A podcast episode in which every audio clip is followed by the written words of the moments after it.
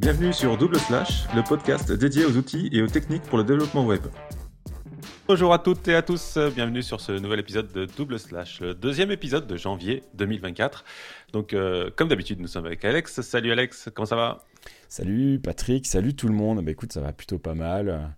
Petite, euh, comme d'habitude, l'hiver, tu vois, l'hiver c'est de l'ordi et du ski, donc c'est cool. Bah pareil pour moi. Hein. En plus, il a neigé hier euh, sur Annecy, donc on a plein de neige, tout ça, donc c'est cool. On va pouvoir enfin skier vraiment euh, pour la saison. Donc bah super. épisode de news, bah comme le dernier épisode qu'on a fait déjà, un petit peu plus court, un petit peu plus frais. J'aimerais revenir un petit peu sur les commentaires des derniers, bah, du dernier épisode. Enfin, on a eu plusieurs commentaires, donc notamment, alors grand honneur pour nous. On a Sébastien Chopin qui nous a laissé un commentaire sur, les dernières news. Donc c'est super. Et qui nous, qui nous confirme que pour 2024, ils vont essayer de plus communiquer euh, par rapport aux possibilités de Next. Donc ça, c'est cool. Euh, Qu'est-ce que t'en penses? Moi, je suis fan, mais, bien sûr, et, et, je, pense que, allez, je, prends un engagement solennel devant tout le monde de justement de plus créer de contenu euh, sur Nuxt, euh, sur comment utiliser Nuxt, euh, comment utiliser Nuxt côté serveur, où il y a vraiment de très très très belles choses à faire. clairement, il y aura des, des workshops ou des des, des, vidéos euh, masterclass sur Nuxt et euh, sur Nuxt Server. Euh, voilà, maintenant c'est dit, maintenant j'ai plus le choix, je serai obligé de le faire. ouais, ouais, mais c'est clair, et il le mérite. Après, on a eu des retours aussi au niveau du format d'épisode aussi, évidemment. Donc, il y a des gens qui aiment le format court, il y a des gens qui, qui regrettent un petit peu le format long. Alors, on, vous rassure, le format long, on n'est pas abandonné. Hein, et on va continuer mm-hmm. les formats longs, évidemment. Là, c'est juste qu'en ce moment, les formats courts sont pour nous plus, plus pratiques, en gros. Euh, on a aussi un retour par rapport au fait qu'on avait parlé de de Nitro dans euh, Solid Start, en fait, le nouveau framework de Solid.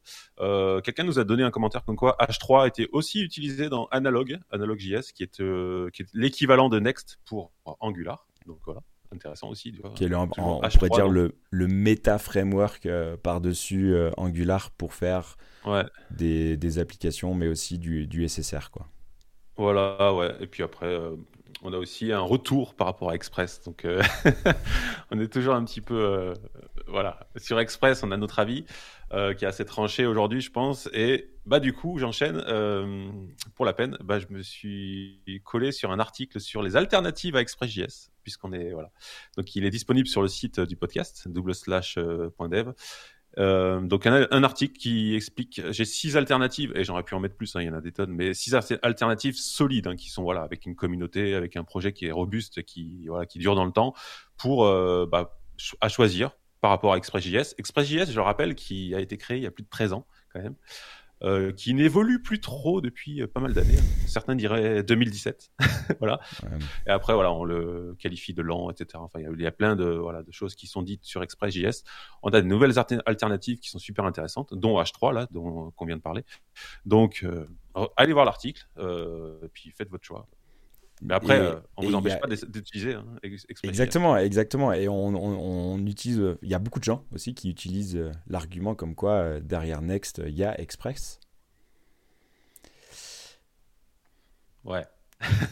Eh, c'est l'argument qui est souvent utilisé et pour moi qui ne, qui ne tient pas, quoi. Qui, qui, qui, qui, qui ne tient plus. En tout cas, allez voir l'article, il est super intéressant et faites-vous votre propre avis sur. ouais l'alternative à Express Ouais, il y en a plein. Exactement, il y, en a plein. Allez, on, attaque euh, ce petit tour euh, de, de, la semaine avec des outils. On va euh, commencer tout de suite avec un, un, outil de, pour les devs, évidemment, un outil qui s'appelle Transform, qui va nous permettre de transformer en fait plein d'informations vers euh, n'importe quoi. Euh, pour commencer très très simple, on voit, on, va pouvoir faire du SVG vers du React Native. En clair, on va lui coller euh, le, SVG en, code, donc le, markup en fait du SVG, et il va nous sortir directement le composant React Native. Et dans, la même, dans le même acabit, on va avoir plein plein de, transformations. on pense surtout, euh, ce qu'on voit, c'est une utilisation d'un JSON ou pour transformer en fait toutes les données du JSON en MySQL, on va avoir euh, une, euh, une, euh, des, fonctions intéressantes. en Rust, on va faire du ce qu'on parlait tout à l'heure avec Patrick. on va lui coller un JSON classique et lui, il va automatiquement en fait créer le schema avec la validation, avec la librairie de validation Zod. Et donc ça, c'est quand même hyper pratique et super rapide à utiliser. Ouais, il y a une tonne de, de transformers, en fait, c'est excellent. Ouais. Ça fait gagner pas mal de temps. Euh, ouais, ne serait-ce que l'exemple de Zod, là, c'est génial. Si tu veux voilà, typer euh, ta réponse de l'API, bah, ça se fait assez rapidement à partir d'un JSON. Donc, euh, et, temps gagné incroyable.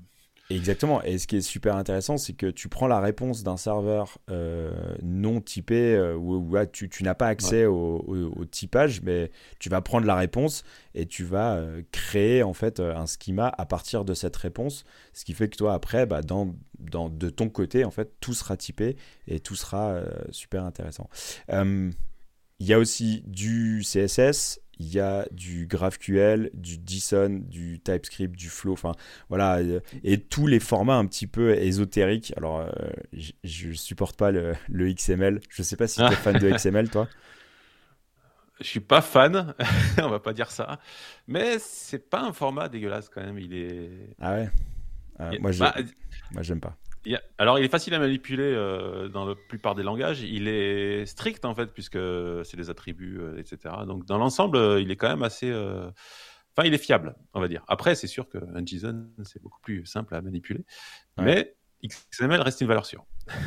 ok. Bon, mais euh, néanmoins, je, non, non, mais il n'y a aucun problème. J'ai le droit d'avoir ma, ma, ma, conviction sur, sur le XML. Euh, moi, je suis pas très, très, très fan. Non, mais après, je suis pas super fan. Hein. J'ai attention. Hein. ouais. je suis pas, je, suis pas un amoureux. Ouais. mais toujours est-il que ce petit site, en fait, euh, est quand même pas mal pour faire toutes ces transformations qui sont un petit peu pénibles.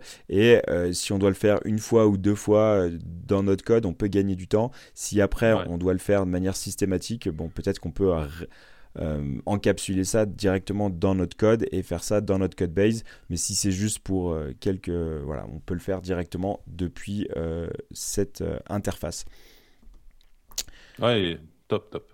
On passe à la suite. Vue 0, qui est en fait ni plus ni moins l'alternative à V0 que Vercel a sorti il y a quelques mois déjà, ou on va dire quelques mois, où on utilise nos clés API de OpenIA pour faire euh, et générer du code euh, directement, sauf que V0 est uniquement sur du React.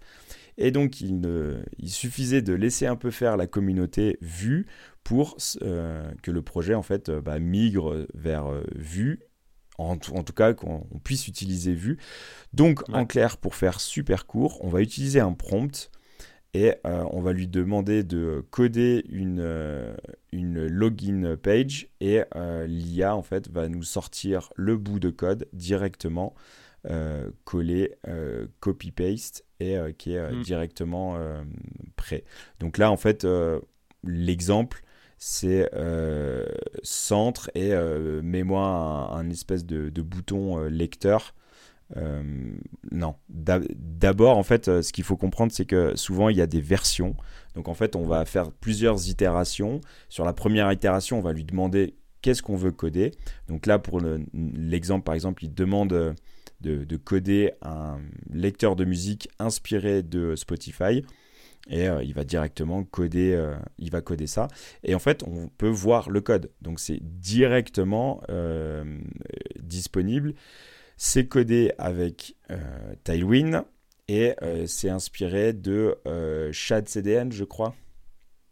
Euh, bonne question, je sais pas. je peux pas très bon. il, me semble que ça récupère les, composants de. Bah, je sais pas, les components UI slider, UI avatar, je sais pas.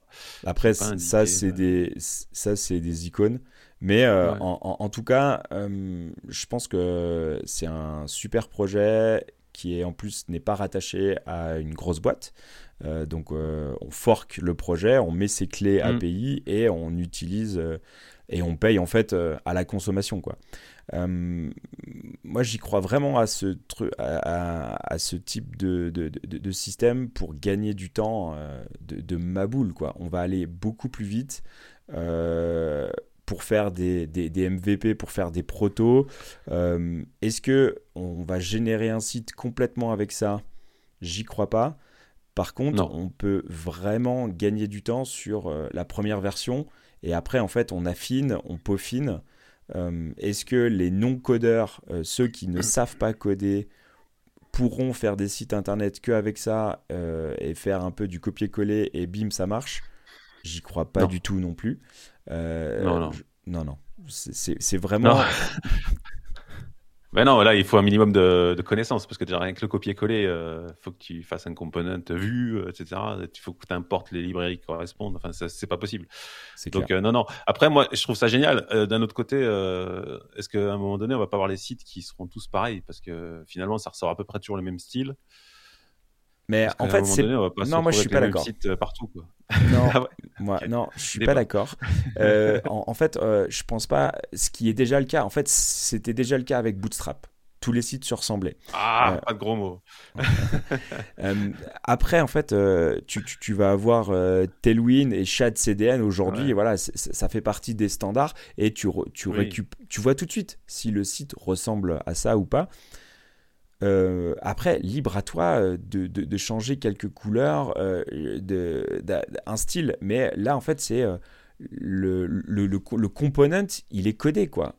Le component, il est codé. donc, après, si tu veux le, customiser et mettre ton, ton propre design, bah, libre à toi de le faire. Mais ça va te faire.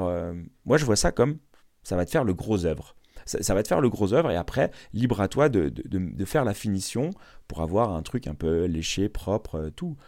Euh, pour moi, tu vas vraiment gagner du temps à utiliser ce type d'outil-là. Vraiment, je pense. Oui, T'as pas l'air convaincu, Patrick. T'as pas l'air convaincu. Non, non, je trouve que c'est, en fait, pour moi, c'est bien pour un, voilà, t'es, es développeur un peu seul, tu fais des interfaces, tout ça. Euh, oui, ça peut, c'est utile. Après, quand tu as une équipe avec un, designer, euh, tout ça, qui travaille l'UI, ah, tout ça. Euh, ah, évidemment. Évidemment. Ça peut être une bonne inspiration, ça c'est clair. C'est une bonne inspiration. Après, tu peux modifier des choses, tout ça. Je sais pas s'il y a la possibilité de l'exporter en mode Figma ou un truc comme ça. Tu vois, ça, peut être pas mal aussi. Euh, tac, Je suis pas sûr que ce soit possible. Hmm. Mais euh, for copy. Euh, non, je pense pas que tu puisses l'exporter euh, sur, sur, ça. Ça pourrait être pas mal pour le coup en fait. Mais après, bon, c'est pas vraiment. Enfin, c'est pas fait pour ça. Mais non, c'est pas fait pour ça. Et justement, tout l'intérêt, il est plutôt de d'utiliser le code. Enfin, tout l'avantage de cette librairie, c'est qu'elle te génère le code. Elle te génère pas le design. Parce que pour mmh, générer mmh, du mmh. design, je pense qu'il y a le même outil. Euh, sur Figma qui vient brancher euh, Open, euh, OpenAI derrière et, et, et quoi. Donc non, là le gros avantage c'est que ça te génère le code. Enfin là tu, tu vois le code et tu le copies quoi. Super pour faire un POC, ça c'est clair. Tu peux faire un POC la hyper vitesse. La vitesse. Après, bon, Ouais, non, mais c'est un super outil, c'est clair. Je, je dis pas le contraire. À tester, à tester. Comme Bootstrap, comme plein de trucs, et après tu te retrouves avec les mêmes sites partout. Alors même si Bootstrap, tu peux le customiser et changer l'aspect, euh, là c'est pareil, on va dire, mais euh, ouais, en tout cas, euh, une petite aparté, V0 est depuis décembre, parce qu'avant c'était sur invitation, etc. Ouais. Voilà, c'était en bêta. Là maintenant, il est ouvert depuis décembre à tout le monde. Donc, à tout le monde. La version de Vercel. Bon, vue zéro, c'est. Enfin, je trouve ça cool. En tout cas, en tout cas, c'est pratique. Voilà, ouais, c'est bien. et moi, moi, ce que j'aime aussi, c'est le fait que euh, t'es pas tributaire d'une euh, d'une boîte. Tu mets tes propres, euh, tu mets ton propre token ah et tu, tu, payes à ta consommation. Et autant dire, la création de ton composant, elle va te coûter. Des, des pouillèmes de centimes quoi donc non c'est quand même très très très très très très intéressant ouais ouais on valide, on valide. Un autre outil, euh, pareil, sur le dernier euh, épisode, on a pas mal parlé des PWA. On, alors, pour ceux qui nous suivent depuis euh, assez longtemps, on, tout le monde sait que chez Double Slash, on est plutôt pushy sur, mm. sur les, les, les, PWA. On a pété toutes, les, toutes les barrières psychologiques à l'entrée du marketing et tout ça. Et ce qui est super intéressant, c'est qu'il y a un projet qui vient en fait référencer tout ce que peut faire les PWA.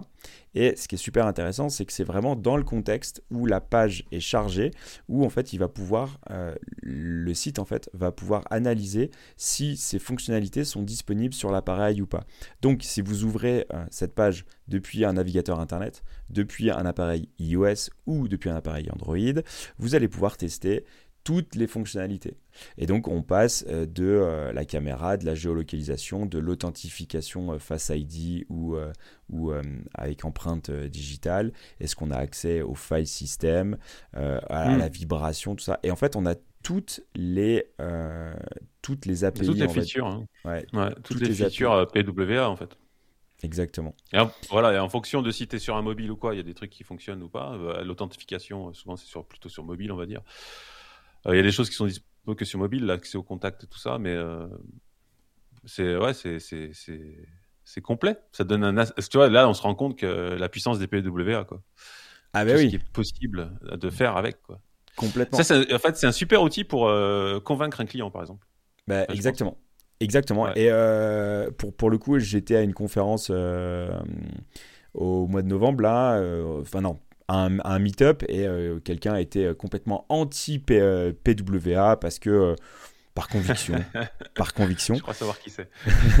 par, par, par, par, conviction. Et en fait, bah, tu, tu, lui montres le site. OK, qu'est-ce que tu veux faire? Donc, il m'explique sa, sa, sa, fonctionnalité et, son service.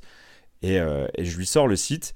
Et je lui dis Regarde, installation en one click sur, sur, sur, sur la home page, euh, vibration, machin, ok, contact, tac. Enfin, là, tu, tu, lui montres tout. Et en fait, euh, à la fin, il, est obligé d'admettre que. Ah, ah, quand même, quand même. Donc, euh, très. Site très intéressant si vous voulez vous pencher sur les PWA et voir en fait toutes les possibilités et de d'utilisation dans le contexte du euh, navigateur. Hmm. Et on avait, euh, attends, juste en aparté, on avait un commentaire, euh, j'ai oublié d'en parler au début, de Rico 2011 qui nous disait aussi, parce que justement, le dernier épisode, on a parlé des PWA, et nous, il nous ajoutait un truc comme quoi les apps mobiles qui sont faits avec React Native et Expo aujourd'hui, enfin React Native qui est, hmm. est, beaucoup utilisé maintenant pour faire des. Tu peux mettre à jour ton application over the air en fait, c'est OTA, voilà, sans hmm. sans télécharger la nouvelle version et euh, en fait. Voilà. Donc, c'est une mise à jour hein, euh, dans l'application qui se fait automatiquement. Donc, petite précision. Voilà. Super intéressant. Euh, pour le coup, c'est ça, c'est quand même ça, c'est quand même cool. Et c'est un, des gros avantages aussi de la PW, hein, c'est de tu gardes le contrôle de ton déploiement. Oui, ça, tu fais ce que tu veux, c'est clair. Yep. Mais React euh, Native, euh, aujourd'hui, il a pris, vraiment pris de l'ampleur et c'est euh, beaucoup, beaucoup. En fait, on ne sait pas, mais il y a beaucoup d'applications sur les stores qui sont faites avec React Native aujourd'hui. Mais peut-être que ça serait sympa d'inviter un mec qui touche un peu en React Native et qui nous expo React Native. Si vous connaissez quelqu'un, mettez-le euh, dans le commentaire. Un, petit, commentaire, un petit commentaire, vous dire ouais, ce mec-là, c'est une machine euh, en, React Native et euh, est-ce qu'il pourrait venir sur double slash? Et puis nous, on essaye de, l'inviter pour nous parler un peu de, React Native. Allez, on parle de euh, Enost. Enost qui a fait une semaine euh, un peu lancement. C'est un peu la tendance maintenant chez, euh, chez tous les opérateurs, en tout cas chez tous les services web. De, au lieu de faire une journée de lancement, ils font une semaine de lancement où ils sortent et viennent étaler toutes les fonctionnalités sur la semaine. parce que bah, la, la, fête est plus folle quand elle, est, quand elle dure, donc c'est plus intéressant. toujours est-il que c'était la semaine de Noël et euh, Enost, alors pour ceux qui ne connaissent pas Enost, on va dire que c'est l'équivalent de Supabase, donc c'est un back-end as a service sur laquelle euh, tout est basé sur Asura, donc qui est euh, un, générateur d'API où en fait on vient brancher notre base de données, ça va générer une API avec les droits, les autorisations, tout ça. Euh, c'est fait euh, sur une API GraphQL, même si maintenant on peut faire aussi du REST. Et euh, Enost en fait vient rajouter toute la brique authentification vient rajouter une brique de, de, de, stockage aussi pour stocker des fichiers et vient mmh. rajouter aussi une, une brique de, de fonctions serverless pour faire en fait de la custom logique. Et ils viennent aussi rajouter euh, l'hébergement d'un service euh, tiers qu'ils appellent du run, où en clair on va pouvoir euh, lancer un Docker dessus. Et cette semaine, ils ont annoncé justement la, une nouvelle dimension en fait qui s'appelle Graphite. Ils ont appelé ça Graphite. En clair, ça vient utiliser tous leurs services avec une surcouche d'IA parce que bah, c'est complètement dans l'air du temps. Euh, donc, ils, ont, ils ont fait une semaine avec euh, plein d'informations là-dessus. Euh, si on fait un, récap très, très rapide de cette, de cette fonctionnalité-là, en fait, on en avait déjà parlé sur un, sur un épisode, mais ils vont faire de l'auto-endbending. Alors on en avait déjà parlé de l'endbending pour faire très court. quand on vient enregistrer une ligne dans une base de données, euh, aujourd'hui, on a des bases de données qui sont dédiées euh, au stockage de données vectorielles. Euh, en clair, on va prendre nos données, on va les envoyer à, à OpenIA ou à un, un, autre moteur et toutes les informations de cette ligne vont être encodées selon euh, des coordonnées vectorielles. Donc c'est une suite de chiffres assez, euh, assez mm. abstraite. Et euh, ces, ces chiffres-là, on va pouvoir les stocker en base. Donc soit il y a des bases qui sont dédiées pour les objets vraiment vectoriels, euh, soit en fait on peut ajouter sur du Postgre par exemple, on peut rajouter une extension euh, qui s'appelle PG Vector et qui va permettre en fait de prendre en charge euh, ce format en fait vectoriel pour stocker les, objets. Alors vous allez me dire c'est cool mais qu'est-ce qu'on en fait? L'avantage de, ce auto-endbending, en fait, c'est que quand une nouvelle ligne va être inscrite dans la base de données, le, programme en fait va automatiquement générer ce bout de code. Donc en clair, ils vont mmh. prendre les informations, ils, vont les envoyer via votre clé euh, OpenIA, ils vont envoyer euh, toutes ces informations-là, ça va vous retourner le, euh, les informations vectorielles qui vont être stockées dans votre base de données, et derrière, vous allez pouvoir faire plein de choses avec. Je pense à euh, la recherche sémantique. Euh, donc la recherche sémantique, ça va vous servir pour faire des recommandations, pour faire des euh, ventes plus 1, pour créer en fait des cocons. en clair, quelqu'un qui a acheté un vélo, potentiellement, il pourrait acheter euh, aussi des euh, pédales automatiques. Ou s'il a acheté des pédales automatiques, on va lui suggérer d'acheter des chaussures parce qu'on est dans euh, la vente additionnelle.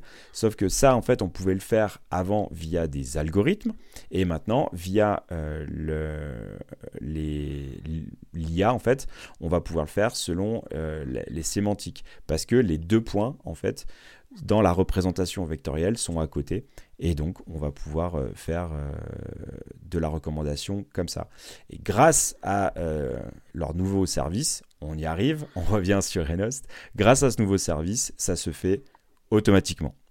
Et donc ça, c'est super pratique parce qu'on n'a pas besoin de coder nous-mêmes ce, système de données pour aller traiter au fur et à mesure de la donnée. Ils ont intégré ça directement, nativement, dans leur service. Et donc ça, mhm. hmm, c'est quand même pas mal. Que, euh, du coup, euh, quand, il fait, quand il fait une recherche, euh, il, va, il recherche sur les éléments vectoriels?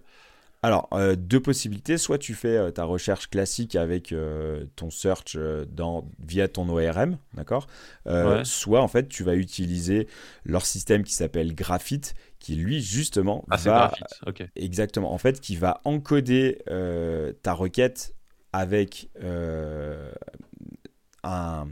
En fait, il va transformer ta requête en un objet vectoriel et après, il va aller analyser où est euh, la réponse la plus pertinente par rapport à ces deux objets vectoriels, donc ta requête et l'objet dans la base, et il va aller euh, chercher la, la, connexion et il va te sortir en fait une liste d'objets avec un score en disant bah celui-ci il fit, il est au plus près, il est peut-être à 0,98 de ta Mhm. requête. Donc ça veut dire qu'il est assez proche. Ou à l'inverse, il va te mettre bah, voilà, le plus l'objet le plus proche que j'ai, en fait, ça, c'est 0,60. Donc ça veut dire que c'est assez loin. Mais euh, c'est Mhm. ce que ce qu'il a dans, dans la base. Ok, ok, je comprends mieux. Ouais, je comprenais pas l'histoire des- de stocker du vectoriel. Maintenant, je comprends mieux. Ouais. ok, je vois, Ok. je vois ah oui, t'es, t'es obligé, en fait, t'es, t'es- t'es- t'es obligé de, de, d'encoder aussi ta requête, sinon euh, ça marche pas. Ouais, ouais. Mais D'accord, ouais, donc euh, automatiquement, il te le transforme et après, toi, derrière les recherches, elles vont taper dedans. Ok, d'accord. exactement. Ouais, d'accord, je comprends. Ah, ouais, c'est pas mal, pas mal. Euh, Nickel. toujours à base de, euh, de d'IA, en fait, ils ont, ils ont fait leur petit assistant où ils ont intégré toute leur base de, de toute leur base de documentation pour pouvoir en fait euh, créer une sorte de, d'assistant euh, spécifique à Enost. Et donc tu peux parler avec lui, euh, avec l'assistant, et il va te répondre des réponses spécifiques à la documentation. Donc soit tu cherches dans la doc, soit tu lui poses des questions et lui va te renvoyer des liens bien bien spécifiques donc c'est toujours toujours intéressant et euh, voilà après on va pas développer euh, plus mais dans l'idée euh, Enost vient euh, se doter en fait de, de pas mal de fonctionnalités avec de l'IA et qui facilite le boulot des devs. Ils en ont Mhm. profité aussi pour refaire leur, le, le site de la documentation euh, qui était un peu euh, pas très clair parfois, faut l'avouer. Euh, pour le coup, je l'utilise sur un projet pro. Tu et peux donc- partager la doc? Pardon? Partager je la peux- doc parce Oui, bien sûr, bien sûr. Euh, je, peux, je peux largement partager la Ah, doc voilà. qui, est, qui, est- qui a été refaite euh, avec un outil qui Ah s'appelle oui, Mintlify. Euh, et ils ont Comment vraiment. Meatlify C'est comment t'as dit? Ouais, je crois que c'est. Ouais, Mintlify. Ouais, Ah oui, ça. Mint. Mintlify. ok. Mintlify. Ouais, c'est un outil qui te permet de faire des, des, des documentations et euh, c'est plutôt, euh, c'est plutôt bien fait. Et euh, tu peux même intégrer, donc tu peux intégrer la doc, mais tu peux aussi intégrer le, tes endpoints en fait. Mhm. avec le standard, c'est quoi? C'est Open API, je crois. Et donc, Mhm. euh, donc Ah oui, ça, oui. ça- ça marche, euh, ça, marche plutôt, euh, plutôt bien. Donc, euh, non, très belle, très belle refonte de site et euh, extension euh, intéressante. Ouais, classe, ouais. Du coup, la recherche du, de la doc, elle doit fonctionner avec euh, le vectoriel. Ah, il y a grande chance. Il y a vraiment, il y a, y a quand même forte chance. Ah, nickel. Bel outil. Euh, allez, on passe sur, euh, sur la popularité parce que en tant que dev, on est toujours à fond sur la hype. Et donc, euh, on se doit de suivre la hype. Et là, c'est un projet qui vient reprendre un peu la popularité des projets. C'est ça? Ouais, tous les ans, tous les ans, ils sortent. En fait, on a dû en parler l'année dernière. Tous les ans, ils sortent le, le classement par rapport au projet sur Git, GitHub. C'est par rapport au nombre de stars, en fait. hein. donc, voilà. Donc là, si tu remontes un petit peu, tu verras, il y a toutes les années, euh, ça fait depuis 2016, je crois. 2000, tout en haut. Ah oui, Voilà, depuis 2016, ouais, c'est 2016. Ouais, c'est ça. Depuis 2016, tu as. Donc, déjà, c'est intéressant parce que tu peux voir le, le changement depuis 2016 euh, Ah, des depuis projets. toutes les le- tendances, exact. Et euh, donc 2023 vient de sortir. Et puis euh, donc c'est par rapport aux stars. Alors euh, comme on en discutait juste avant, pour moi les, les stars ça n'a aucune valeur. Donc c'est comme un like sur sur Instagram ou des trucs comme ça. En fait c'est tellement ça demande tellement peu d'efforts de mettre une stars ou un like que pour moi ça veut rien dire. Donc évidemment bah bon ça donne quand même un, un aperçu des, des projets qui sont beaucoup vus et beaucoup appréciés. Ouais. Mais bon, voilà. Euh, L'avantage, en fait, que je. Enfin, après, bon, on peut faire, passer vite fait sur le classement. C'est toujours intéressant. Après, moi, ce qui m'intéressait surtout, sur ce classement, c'est que ça fait découvrir en fait des projets qu'on ne connaît pas forcément. Donc, j'en ai repéré deux, trois, euh, voilà, que je connaissais pas. Donc, c'est pas mal. Carrément. Et pour, pour abonder dans ton sens sur, euh, sur, les, sur les étoiles, personnellement, moi j'utilise les étoiles comme des bookmarks. Donc en fait, Mm. je m'en sers, je dis ok, ce projet il est intéressant, euh, je vais le mettre de côté, je l'utilise comme un bookmark et après dans, dans GitHub, je me suis fait des listes. Et en fait, je vais la mettre dans les bonnes listes, ce qui fait que, ah ouais, si c'est sur euh, du, du, runtime JS, bah bam, ça va dans mon runtime JS. Ça, c'est pour euh, Vue, ça, c'est pour Nuxt, ça, c'est pour euh, des projets open source, ça, c'est des, des. Enfin voilà, je me suis fait toute une classification de listes et j'utilise les stars comme des bookmarks. Euh, je suis impressionné, tu as, tout un classement. Putain, j'ai bien organisé sur euh, GitHub.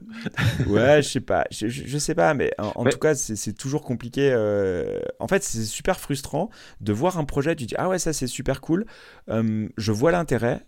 Actuellement, j'en ai pas besoin parce que professionnellement, j'en ai pas besoin, mais ça pourrait me servir. Je le mets de côté, je le tag, je le mets, je le range dans, dans les bonnes cases et demain, bah, quand je reviens dessus, euh, j'ai raison. Un, un, exemple typique, c'était euh, euh, un, espèce de partage de calendrier avec des events où, pour, en un seul clic, tu peux ajouter et ça te crée l'événement compatible Outlook, Google, Gmail, enfin tout ça quoi.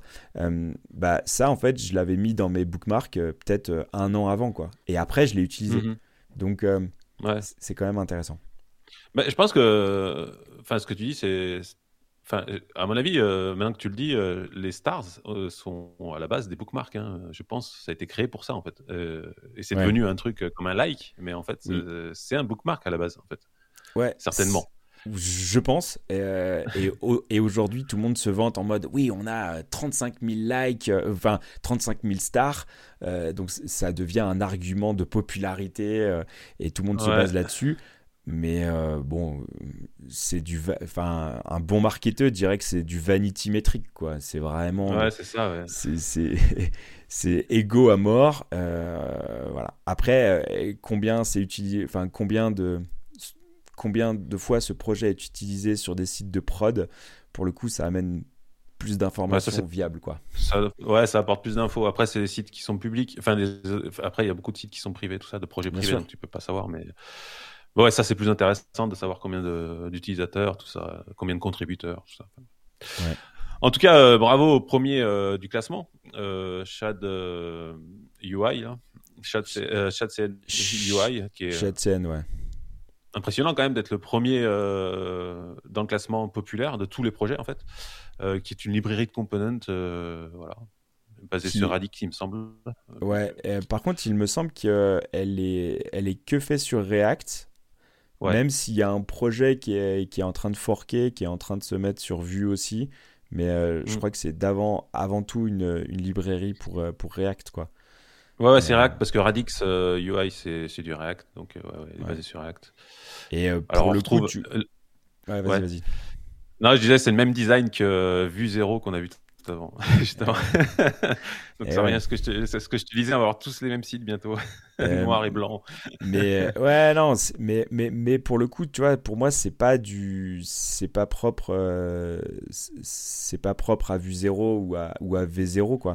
C'est propre à, justement aux librairies de composants qui sont populaires et euh, tout le monde utilise. Mais néanmoins, c'est quand même vachement slick, c'est propre, c'est joli. Euh, tu vois, c'est pas. Euh, enfin, c'est. Et en plus, tu peux le customiser, quoi. Tu, tu peux, tu peux changer tes couleurs facilement, tu peux euh, changer tes, tes typos, tout. Alors que, avec sur Bootstrap, c'était l'enfer, quoi.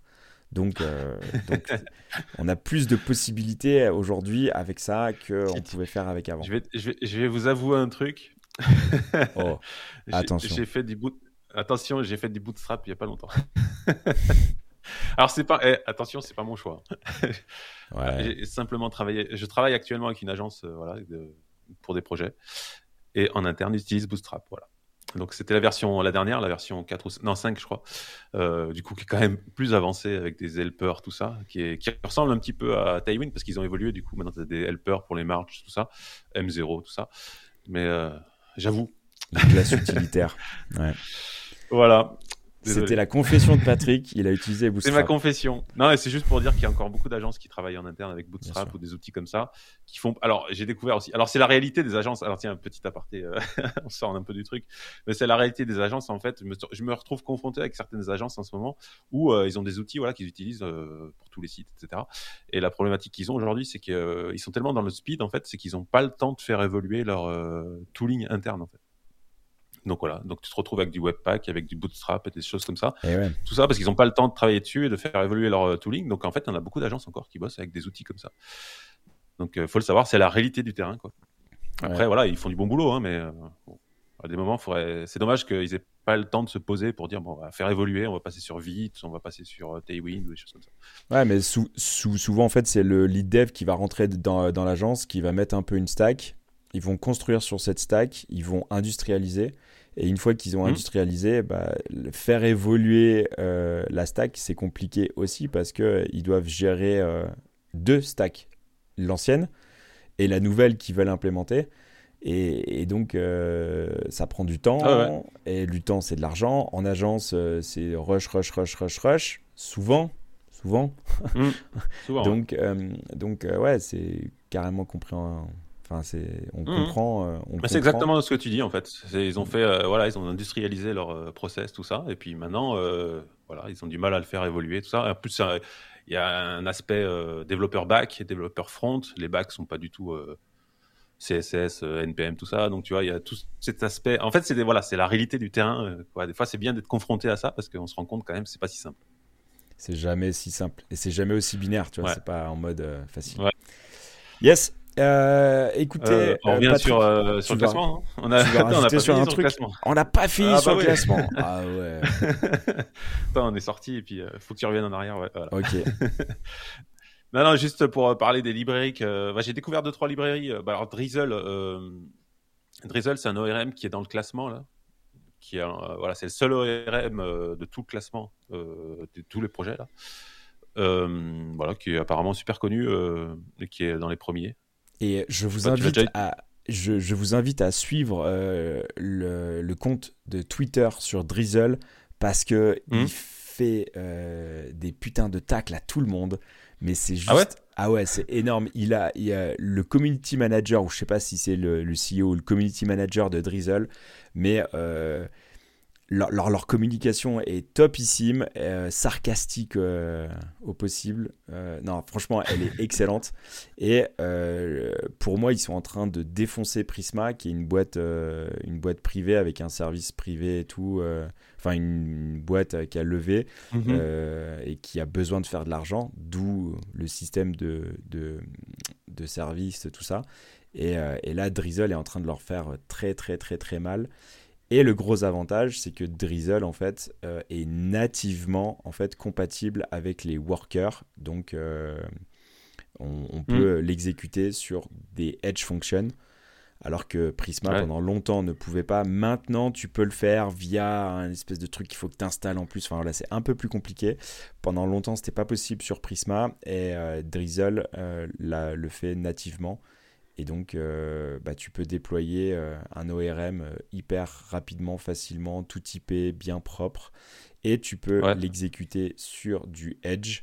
Et donc, le coût, euh, c'est quasi. enfin, Ouais, bah, en plus, il est compatible avec plein de, de bases, data, Supabase, tout ça, enfin tous les projets un petit peu modernes.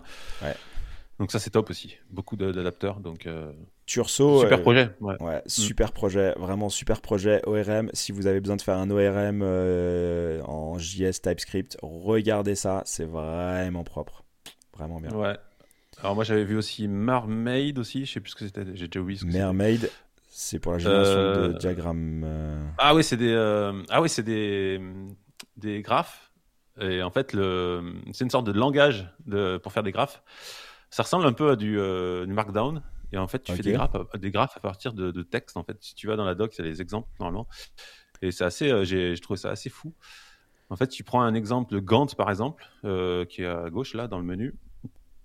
Et tu ou n'importe un et tu verras en fait pour générer un graphe en fait tu écris du texte et ça te génère les graphes.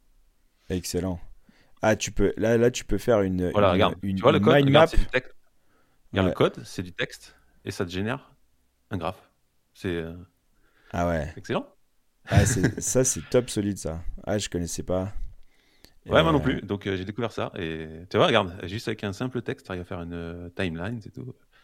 Ah ouais, c'est vraiment propre ça. Euh, Ah ouais, ça c'est super intéressant. Super, super intéressant. Ouais, c'est une sorte de langage voilà, qui génère des graphes. Donc, pas mal du tout. Par contre, c'est une surcouche de Markdown ou pas? Hmm, Je sais un langage, pas une syntaxe à, à part spécifique. J'ai pas approfondi plus que ça. Après, j'ai juste regardé un peu les exemples, tout ça, mais. Mais ah ouais, tu peux faire des trucs vraiment complexes, quoi. Ouais, ouais, très poussé. Ouais. Excellent. En le faisant, et en le faisant simplement, parce que qui n'a jamais fait des, graphes euh, JS c'est l'enfer un petit peu. ouais, c'est super dur. Et là, c'est hyper simple en fait. Ouais. Euh. Et après, il y avait, euh, c'était quoi, Tabi. Alors, j'ai vu que dans le classement, il y a pas mal de, de systèmes de, pour dessiner, des, des sketchs, Escalidraw. il y a plusieurs, il y en a plusieurs en fait. Donc ça, c'est TLDraw. Il y en a plusieurs, il y en a 4-5 comme ça. Alors, c'est des projets qui sont assez populaires, donc c'est cool. C'est des trucs, euh, voilà, euh, où tu as une sorte de, dashboard, euh, enfin de. Ouais, pour, pour en fait créer, des, créer des schémas avec des couleurs, des choses comme ça que tu peux après exporter. Donc, ça, il y en a plusieurs dans le classement. Que tu peux exporter. ça, ça devient populaire donc. Ouais, assez surpris de ça. Et puis, ouais, donc Tabi, c'était quoi Tabi? Attends, je sais pas si on va le retrouver. Tabi, Tabi, Tabi, Tabi. Il un peu... Ah, il est là. c'est quoi Terminal? Ah oui, c'est un terminal. un autre. Voilà, oh C'est un, c'est un terminal multiplateforme, donc qui marche aussi, marche aussi sur Windows. Voilà, qui est, euh, Mais est-ce qu'il est collaboratif? Ah, celui-là, je sais pas. Non, je crois pas. non, mais par contre, il est, euh, il est multiplateforme. Donc, euh, pour Windows, si vous voulez une belle, un beau terminal, bah voilà, il y a celui-là. Et il est open source surtout. Il est pas, celui-là, il n'y a pas d'objectif de, voilà, d'argent derrière tout ça. Donc, c'est cool. Et pas mal. Et euh, est-ce que toi, tu as switché de, euh, de, de, de, de, VARP à Tabi ou pas? Non, non, non, bah non. T'es fou, t'es fou. non, non, non, mais sur Mac déjà, on a pas mal de, de choix de terminal. Après Warp, euh, j'aime bien, donc. Après, bon, bah, c'est un terminal. Et puis, un dernier que j'ai repéré, alors il y en a d'autres aussi, mais deux derniers, allez, pour faire un dernier, c'est Bruno, Bruno, qui doit être vers la fin, je crois. Euh, euh, j'ai regardé sa vidéo, c'est assez intéressant. C'est quoi Bruno? Bruno, Bruno. Alors Bruno, c'est un, c'est comme euh, Postman ou comment s'appelle Insomnia. Ok. il est, ouais, il est là, Bruno, voilà. Donc c'est comme Postman ou Insomnia, c'est un, un, outil donc pour faire des pour requêtes, exécuter des requêtes, tout ça. Sauf que lui, il a été plus loin que ça, et c'est intéressant, et c'est ce qu'il explique dans sa vidéo, c'est qu'il a son idée en fait, c'est de stocker en fait tes collections dans ton projet et donc, ce qui, ce qui se passe, c'est qu'il a créé euh, des fichiers en point brut euh, qui stockent mhm. en fait donc toutes les collections. Donc, quand il fait des, voilà, des requêtes, tout ça, des, des collections, ça va stocker un par fichier par collection, par appel. Et euh, en fait, c'est facile. C'est des, des, fichiers qui sont faciles à lire, qui sont voilà par rapport à Postman, tout ça, c'est ce qu'il explique. C'est très simple à lire, etc. Donc, tu le stockes dans ton projet. Donc, du coup, c'est partagé.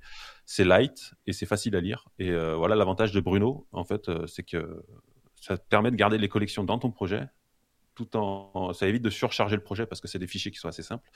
Et euh, voilà, il y a une vidéo qui explique tout ça, c'est intéressant. Et du coup, bah voilà, un outil euh, voilà qui est open source, euh, collaboratif, tout ça, pour faire, qui, peut remplacer. là, je vois, il y, y, a un pricing, ok. Ah oui. Gratuit. Ah oui, un pricing, open source edition. Mm. Ok, gratuit. Et après, la golden, c'est pour les organisations et avoir, avoir plus de plus de protocoles, euh, du, WebSocket, du Socket.io, du JRPC. Euh, mm. Il gère tes secrets. Ok.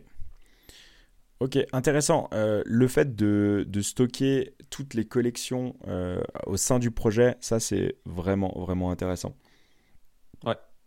C'est vraiment. Ouais, faut regarder la vidéo. La, vidéo est intéressante. Faut regarder la vidéo. Elle est, pas très longue et puis il explique bien pourquoi, enfin pourquoi il a fait ça, etc. Ça marche. Trop cool.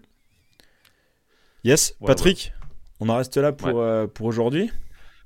Ouais, ouais, ouais, on aurait pu en parler pendant longtemps, mais on va faire un épisode court quand même. Exactement, exactement. En tout cas, si vous avez euh, des projets euh, ou des outils que vous utilisez et vous voulez les faire partager, mettez-les nous dans, dans les commentaires. On pourra repartager et tout ça, évidemment. toujours est-il passez euh, une excellente journée, euh, un bon code à vous. Merci d'avoir resté jusqu'au bout de l'épisode et euh, on vous dit à bientôt pour d'autres épisodes. Ciao ciao. À plus, ciao. Retrouvez Double Slash sur vos plateformes de podcast préférées et sur le site internet du podcast www.slash-podcast.fr. Sur le site, vous allez retrouver tous les liens de l'épisode, les références évoquées durant l'émission.